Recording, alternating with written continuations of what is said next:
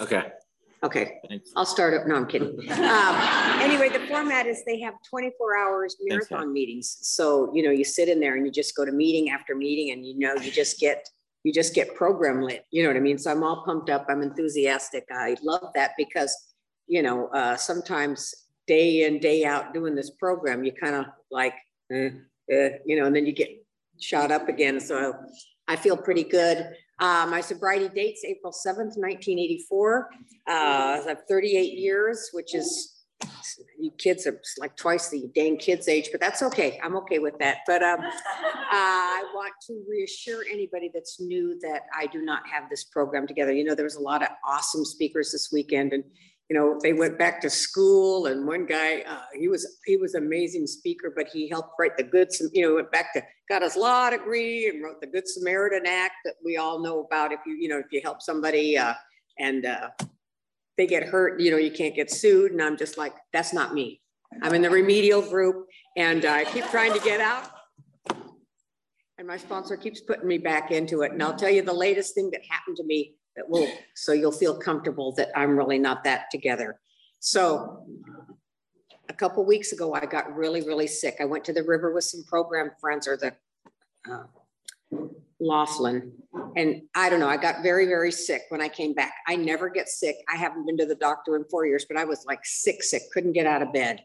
And um, I'm the supply person for my Tuesday night women's meeting that I've been going to since I've been sober for 38 years, right? And I've been the supply person for probably 20 of those years because I know there's rotational leadership. Nobody wants the job because you have to bring a bunch of crap each week and make sure there's enough. And, and I like that job. I mean, even now, I have toilet paper and trash bags in my car if you guys need some. I'll go get it. You know what I mean?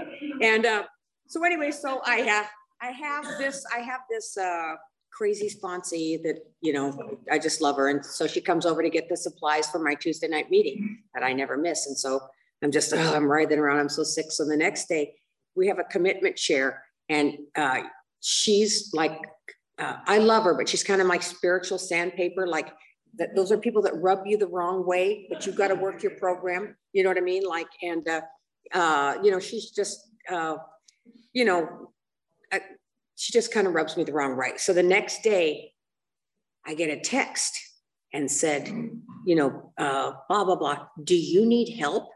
There wasn't enough forks. We didn't have enough plastic forks. And we had to go into the church and we had to get some real forks and wash them. And I'm thinking, do I need help? Do I need help with my commitment that I've had for 20 years? No, do you need help? You know what I mean? Like, no. Oh, oh, I'm so sorry. I'm so sorry that we ran out of plastic forks. That must have been really hard for someone to wash 20 forks with cake on them.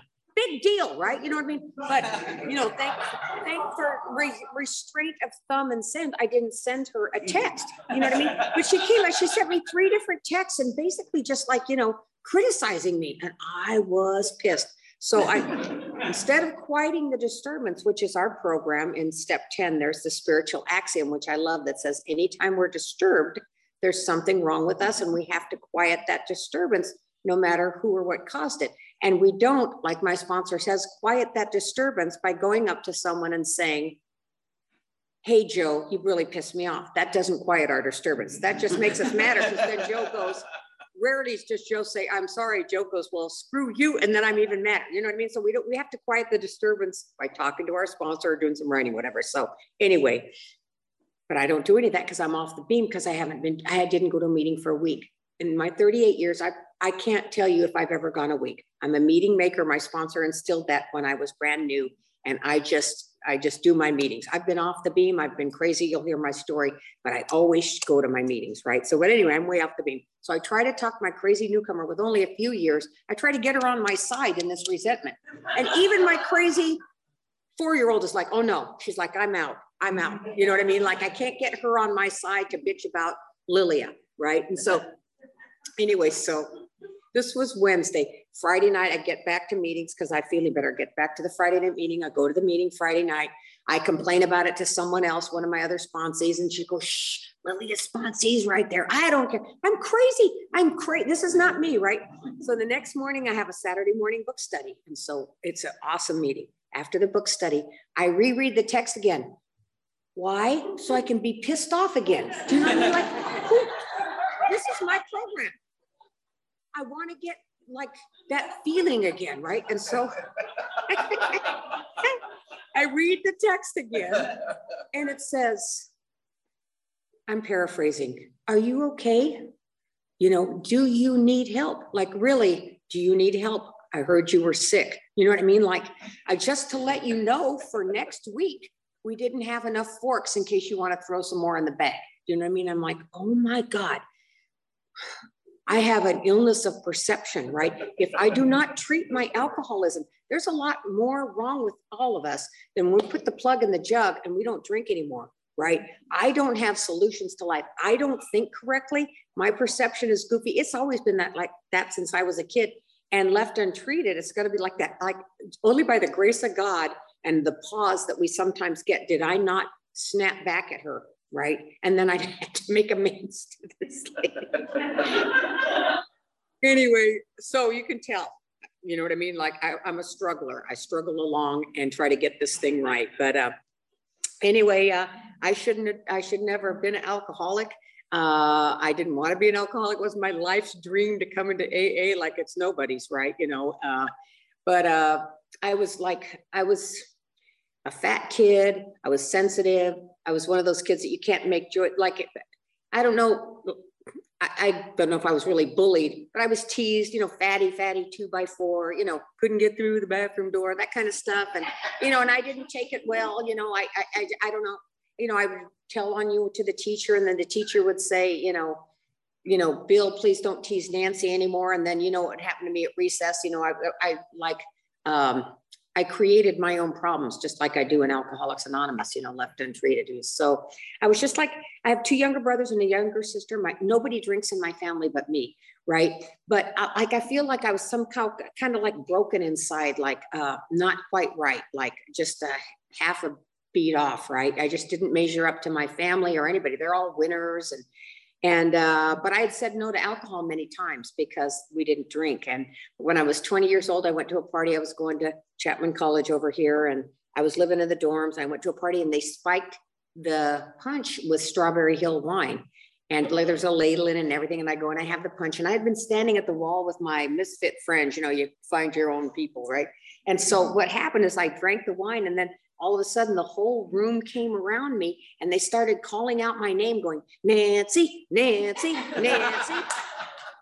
Which really didn't happen but it happened for me.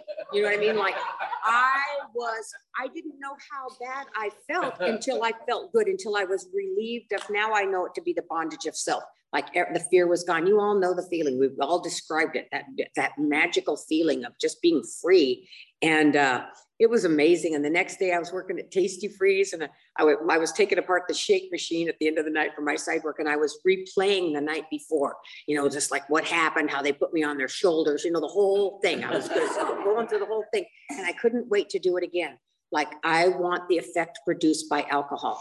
I needed that. And uh, I started, I started going after it right away because I, I just, I didn't know how magical it was going to be. Like my parents, I mean, it wasn't like you can't drink, you'll be an alcoholic. It was just like we just didn't drink. It's like, didn't they know how good this made me feel? And, you know, so I started drinking pretty regularly and I'd been drinking a few months. And one day I was at a gas station and uh, for you kids back in the old days, they used to call them service stations. And when you would pull up to the gas pump, an attendant would run out from the little hut run, hustle over, put the gas in the car for you for 25 cents a gallon and clean your windshield.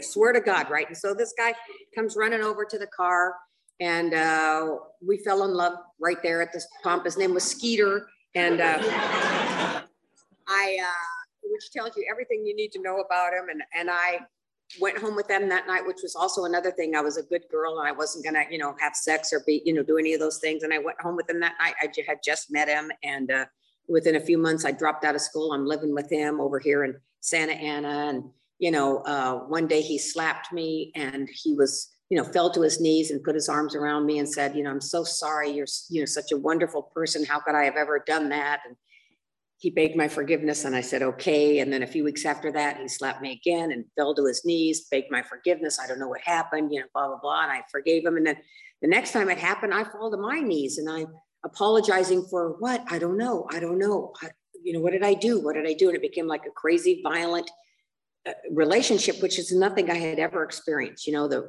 apartment had cockroaches, like, you know, you turn on the light, it was like a wall. It wasn't like a couple, it was just like a river. You know, it was just like, it just, like my alcoholic life within the first year of my drinking was my only normal life. And, uh, and, but I was happy about it because drinking was working. You know, I was, I was just so happy to be drinking and my parents were horrified because I dropped out of school, horrified.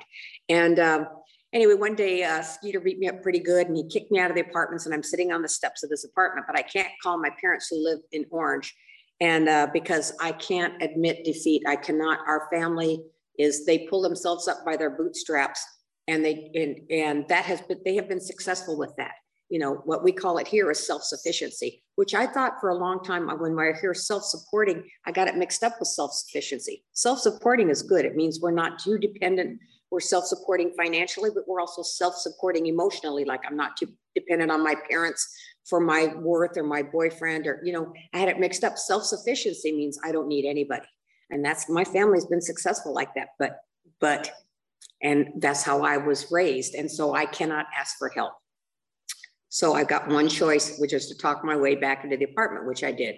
But I knew something had to change, right? And I can't live I knew I knew something was wrong here. So the next day I'm down at the pool and I'm reading the WAN ads and they had an ad. It said nude models earned $500 a week. Now this is back in 1974. Even now, $500 a week, I'd be happy if someone gave me 500 bucks. You know what I mean? Like it, it's good money. And I'm and I really had this vision that it would be like for college, like that I would be a nude model, like sitting on a stool, and the students would be sketching me with hmm. charcoal. You know what I mean? Like a famous nude and then maybe they'd put it in their art show at the school, you know what I mean? So I, I didn't know. I was really naive. I was sheltered life. And so I go down for my interview at the Fantasy Nude Modeling Studio on 17th Street there in Santa Ana. And they, I, they tell me what I got to do for the $500 a week. And I was honestly surprised. I'm like, what? What? Right. So I'm like, oh my God. And I go home and tell Skeeter, and he goes, Well, I think that's a good idea. Like, okay. You know what I mean? Like, this is my first boyfriend. I never had a date, never in school. I used to think that the reason no one ever asked me out on a date ever was because I was fat.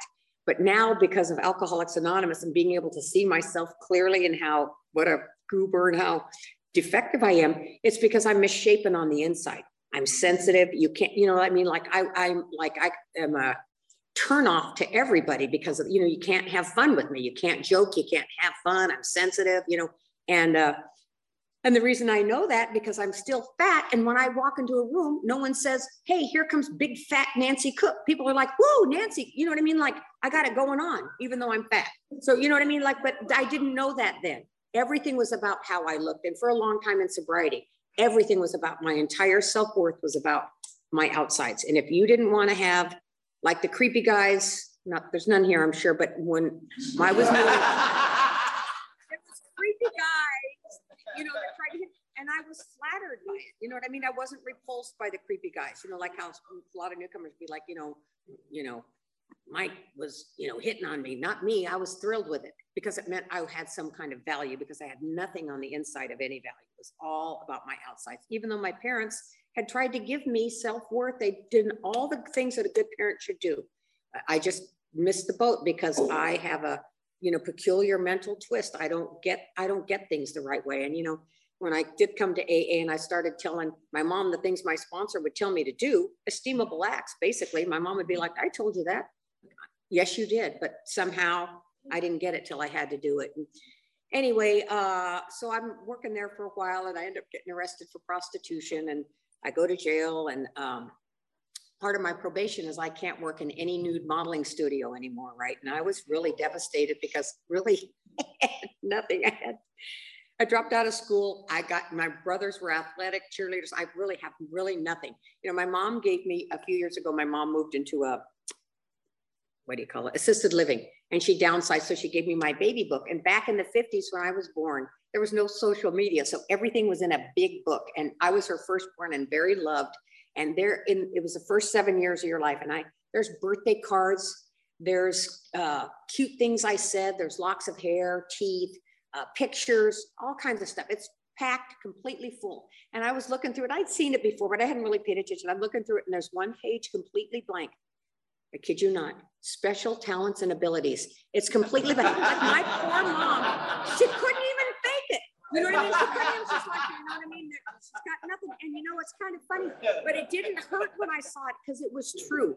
It was true. And that it was kind of like gave validate. It's like when you hear the truth about yourself when your sponsor tells you, you know what, you're a selfish little bitch or whatever, which is my sponsors told me.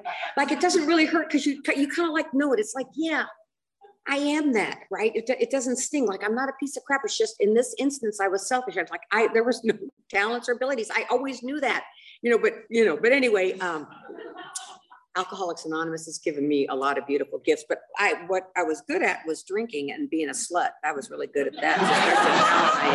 and, uh, anyway, so uh, I'm driving down the street and I see this sign uh, for, for Norm's restaurant and they were uh, making a new Norm's there in Santa Ana and I applied to be a job. I got a job as a graveyard waitress and I started working there and I got rid of Skeeter. And would you be amazed to know that I got another boyfriend and he was also a crazy violent guy.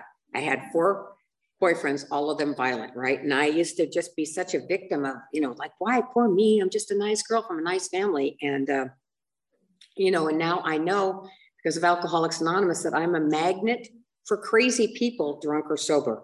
There's something about me when I go into a room, you know, the craziest people. Like one of my, during COVID, about a year ago, my dog got, uh, a dog got in my backyard and killed my little dog. I was so upset. Uh, it was terrible. And I had a new sponsee. And um, this is the kind of people I attract. Now, my sponsor, Sharon, She's a beautiful lady. She sponsors nuns and teachers. Everyone's all glamorous. When we go to her baby meetings, everyone has a little scarf and they're dressed nice. And, you know, it's just like me and one other gal. We're just like, Jesus, you know what I mean? Just nice people. I love her. I love my sponsor. I love my sisters, but they're, you know, they're different. Right. And so, but anyway, this girl calls me up because I was devastated. And with all the sincerity in her heart, she says, Nancy, I have an unregistered gun and I would be happy to come over and shoot the dog that killed your dog. And I'm like, this is my people right here. These are my people. Woo! Right?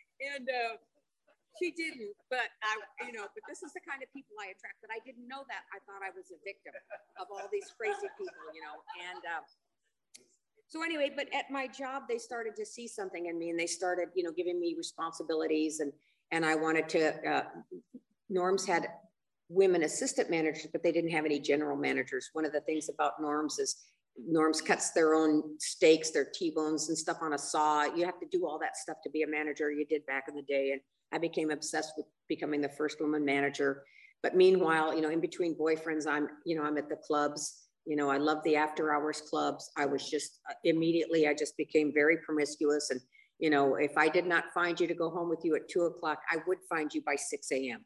I'm going home with somebody tonight. You know what I mean? And, uh, it was just a crazy life. It was like nothing like I, how I had been raised, and I'm drinking every day, and you know, it's just crazy, crazy, and you know, the big double life. And um, so I finally make manager. I was 29 years old. I started drinking at 20, and at 29, I make manager, and I was so excited because this was the thing that I had been look. I had lived for this, you know, for 10 years, right? I was so excited about it, and and I get it.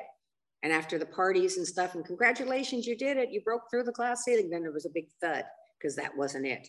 Like, you know what I mean? Like I've spent my whole life looking out there for something to fill up this emptiness that we know as alcoholism, a spiritual malady. There's nothing out there that can fix this, but I didn't know that, right? And uh, so it was a big thud. And a few months after that, uh, it was Christmas time, and I was managing Norms over in Inglewood.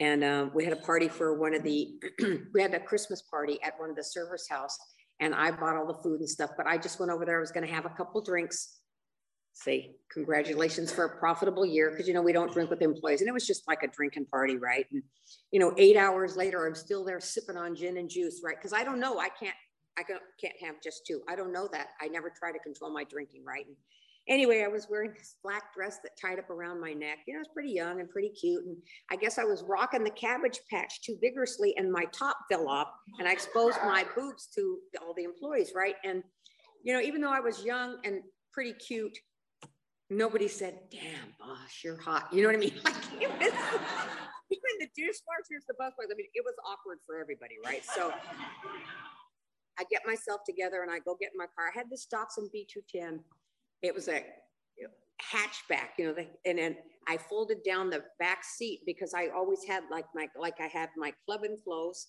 and I'd have my dress for success suits and I'd have, you know, my shoes on the side because I never knew where I was going to end up and I wanted to be prepared.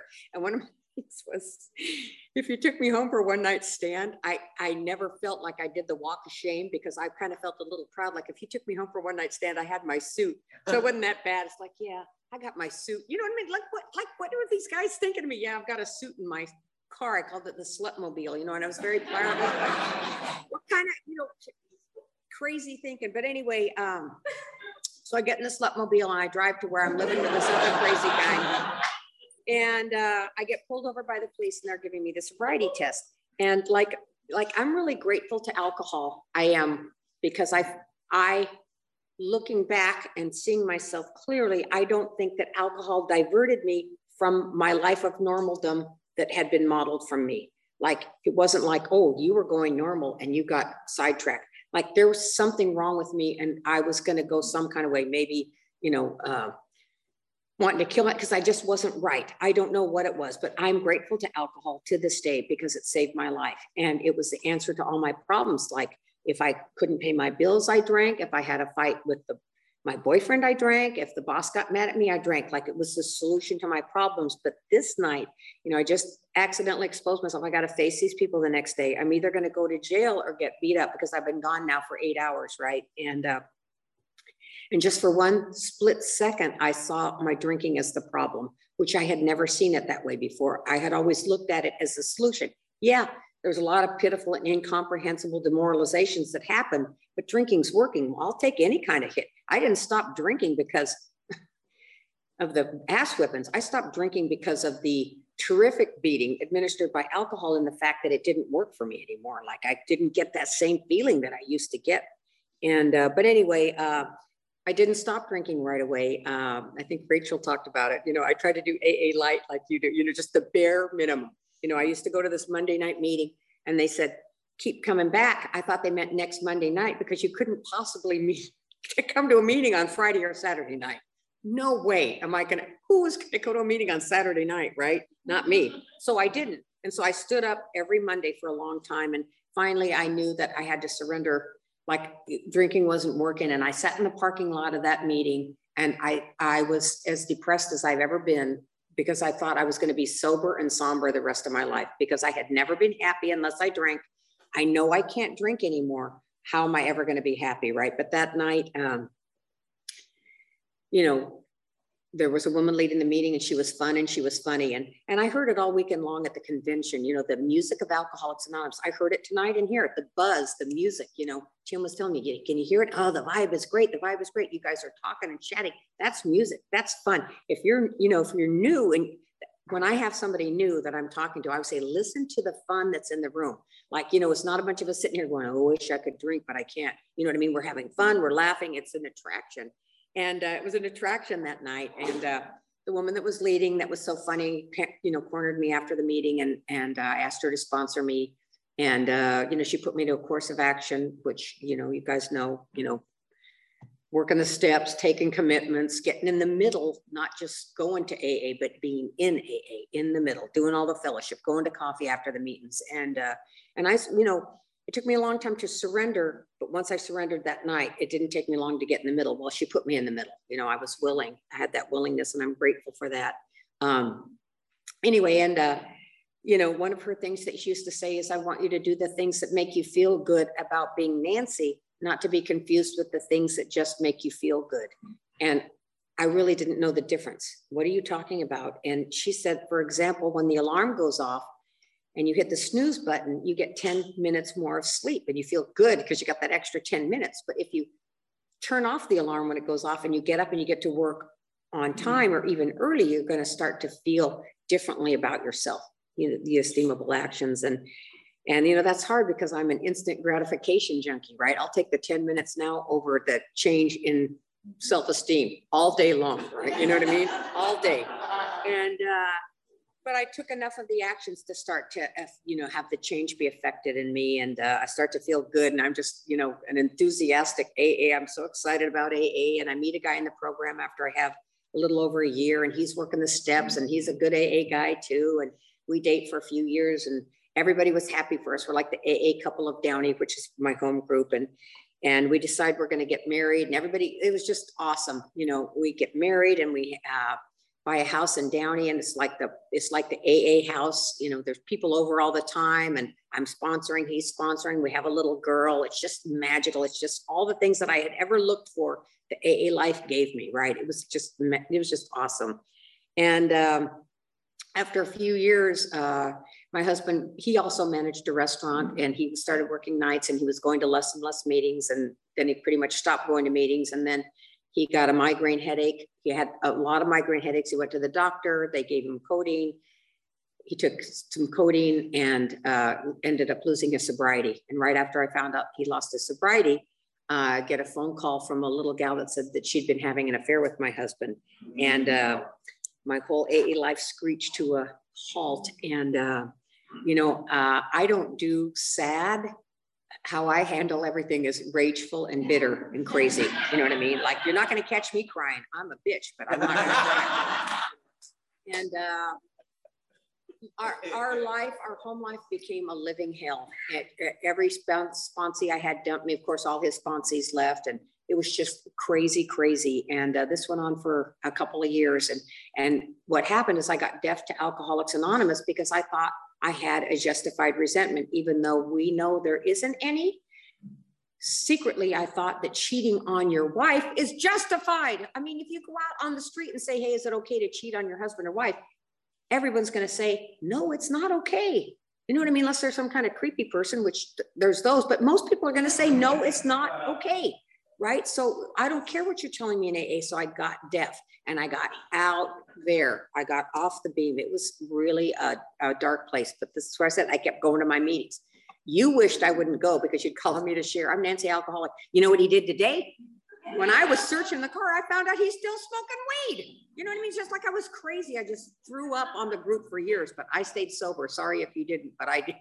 I mean, I'm kidding. I'm kidding. But anyway, so what finally happened is, is I gotten enough pain to do something different. And, um, you know, uh, they say pain is the touchstone to spiritual growth. And I really, that is so true for me. You know, I want my spiritual growth to be like I'm on a ride at Disneyland. I'm on, you know, I don't know, the Matterhorn. Whee! I grew spiritually. It never happens like that for me. This is also why I'm in remedial you know, I need to be bludgeoned into humility every single time. I can't tell you, sometimes I read step 10 and I love step 10. It's one of my favorite chapters, right? But it talks about, uh, it talks about the, uh, the people that do the yearly overhaul, you know what I mean?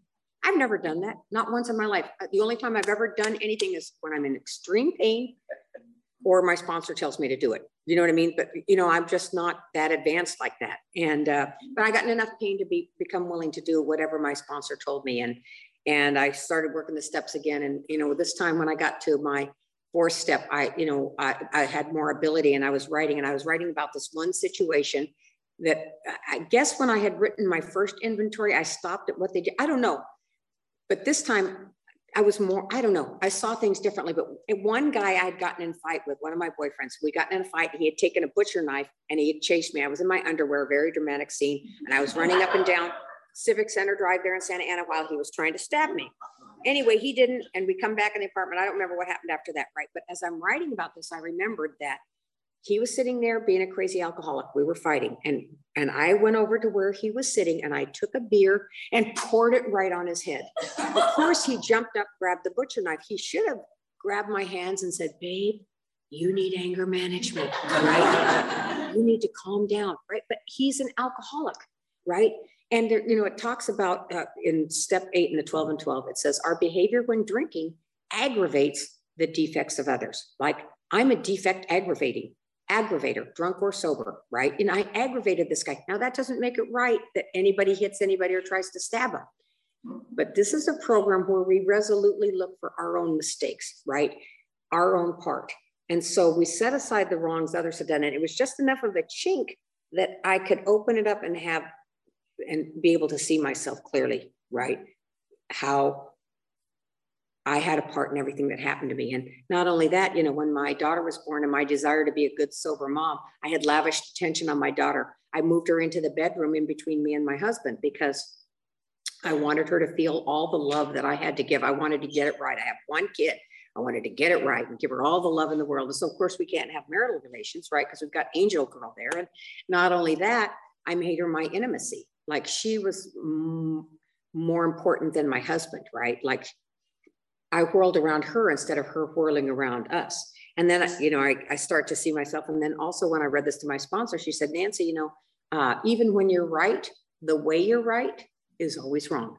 And basically, I'm a bitch, right? I'm right up in your face, right up in your face. I got something to say about everything, right? You know what I mean? Like I'm just annoying as hell. And um, so what happened is that when I got to my eighth and ninth step, I was able to see how I had harmed the marriage doesn't make it right that anybody cheats on anybody, but the inventory is ours, right? And so I made amends to my husband, and I, you know, I uh, for the harms I had done the marriage. And from that moment on, I was free of everything that had happened that I had been bitching about him for since it happened for years. It took a long time. It was a long healing, you know, but we were able to stay together, which isn't everybody's story, but I'm grateful for that because of what it taught me about me. And, you know, the last thing I'll share is, you know, when my daughter Kelsey was uh, went to kindergarten, my sponsor told me to sign up to be a like a helper, and uh, and I didn't. They sucked me in and didn't spit me out till you know the PTA till she was a graduated from high school barely. And uh, but anyway, you know, my daughter had ADHD, and you know she had trouble in school, and I was always the room mom. And and uh, when my daughter got to fourth grade, she had this teacher named Mrs. Nicasio who saw past my daughter's hyperness and saw that she was funny and smart and you know enthusiastic uh, all these beautiful things right? And i love this teacher. And because i worked in a restaurant i work the weekends but i'm off during the week. So i could volunteer a lot in school. And back, my original dream was to be a teacher. So it was really it was beautiful because i really got to you know god provided some of my dream by me being able to work in this classroom and i, I brought this teacher starbucks every day i put up bulletin boards i graded papers i just loved her so much and so uh, you know, the time every year there's a field trip. And so at the end of the year, there's a field trip. And so I've always gone on the field trip. I've been the room mom every year. But this time a note comes home from Mrs. Nicasio and it says, because there's not a lot of room on the bus, only four parents get to go. So she was going to do a lottery system and pull four names out of the hat to go on the school bus.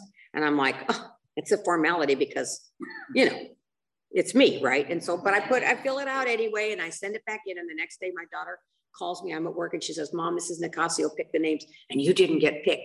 And I burst into tears, right? This is my spiritual day. I burst into tears and I'm just crying. It's like, why?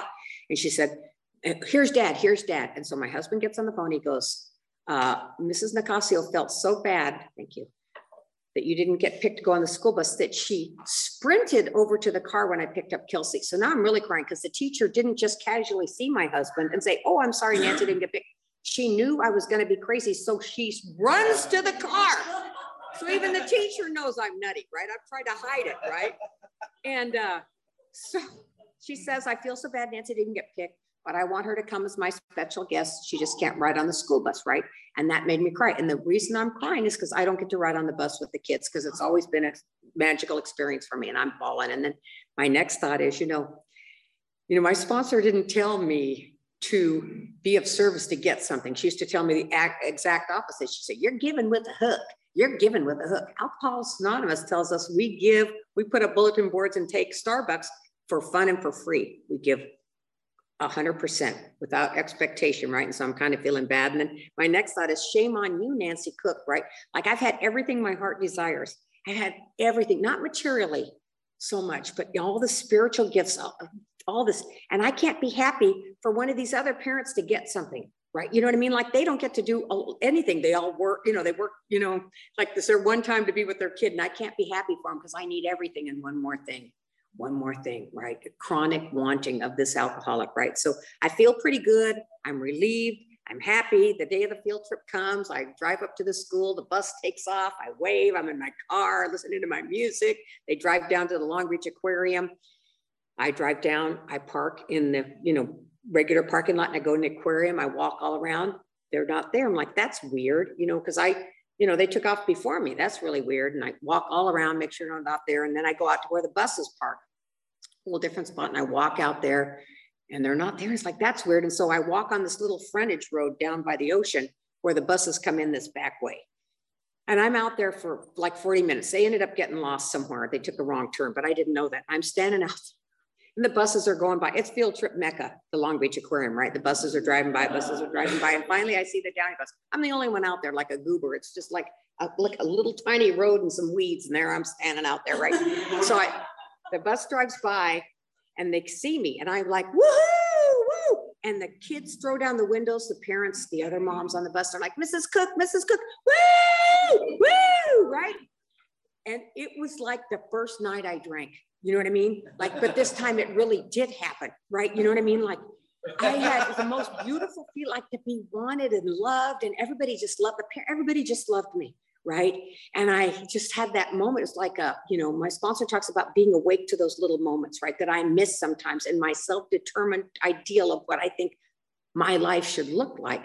I'm stepping over unicorns, missing it, right? Missing the little treats God has for me. And that was a beautiful treat, right? You know, and if I had my own way, I would have missed it, right?